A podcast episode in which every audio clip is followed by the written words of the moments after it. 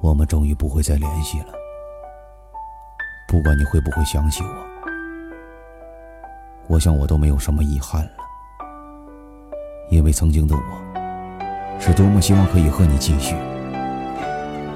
可到了最后，我才明白，你只是看到了我的真身，却没有看透我的世界。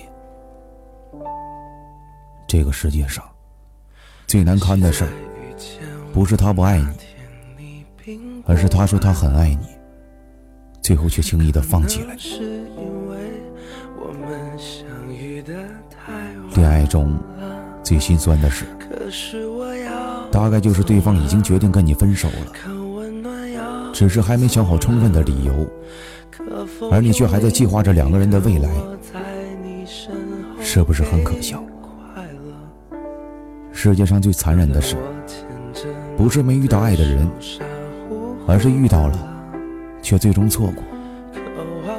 世界上最伤心的事，不是你爱的人不爱你，而是他爱过你之后，最后却又不爱你。我们曾相爱，想到就心酸。如果我没有全心全意的喜欢过一个人。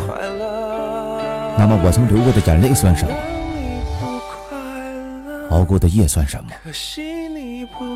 烟酒上瘾算什么？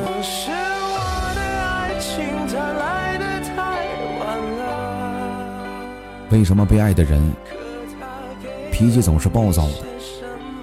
因为他深信你不会离开他，而主动爱的那个人脾气好，是因为他害怕失去你。所以才什么都包容你。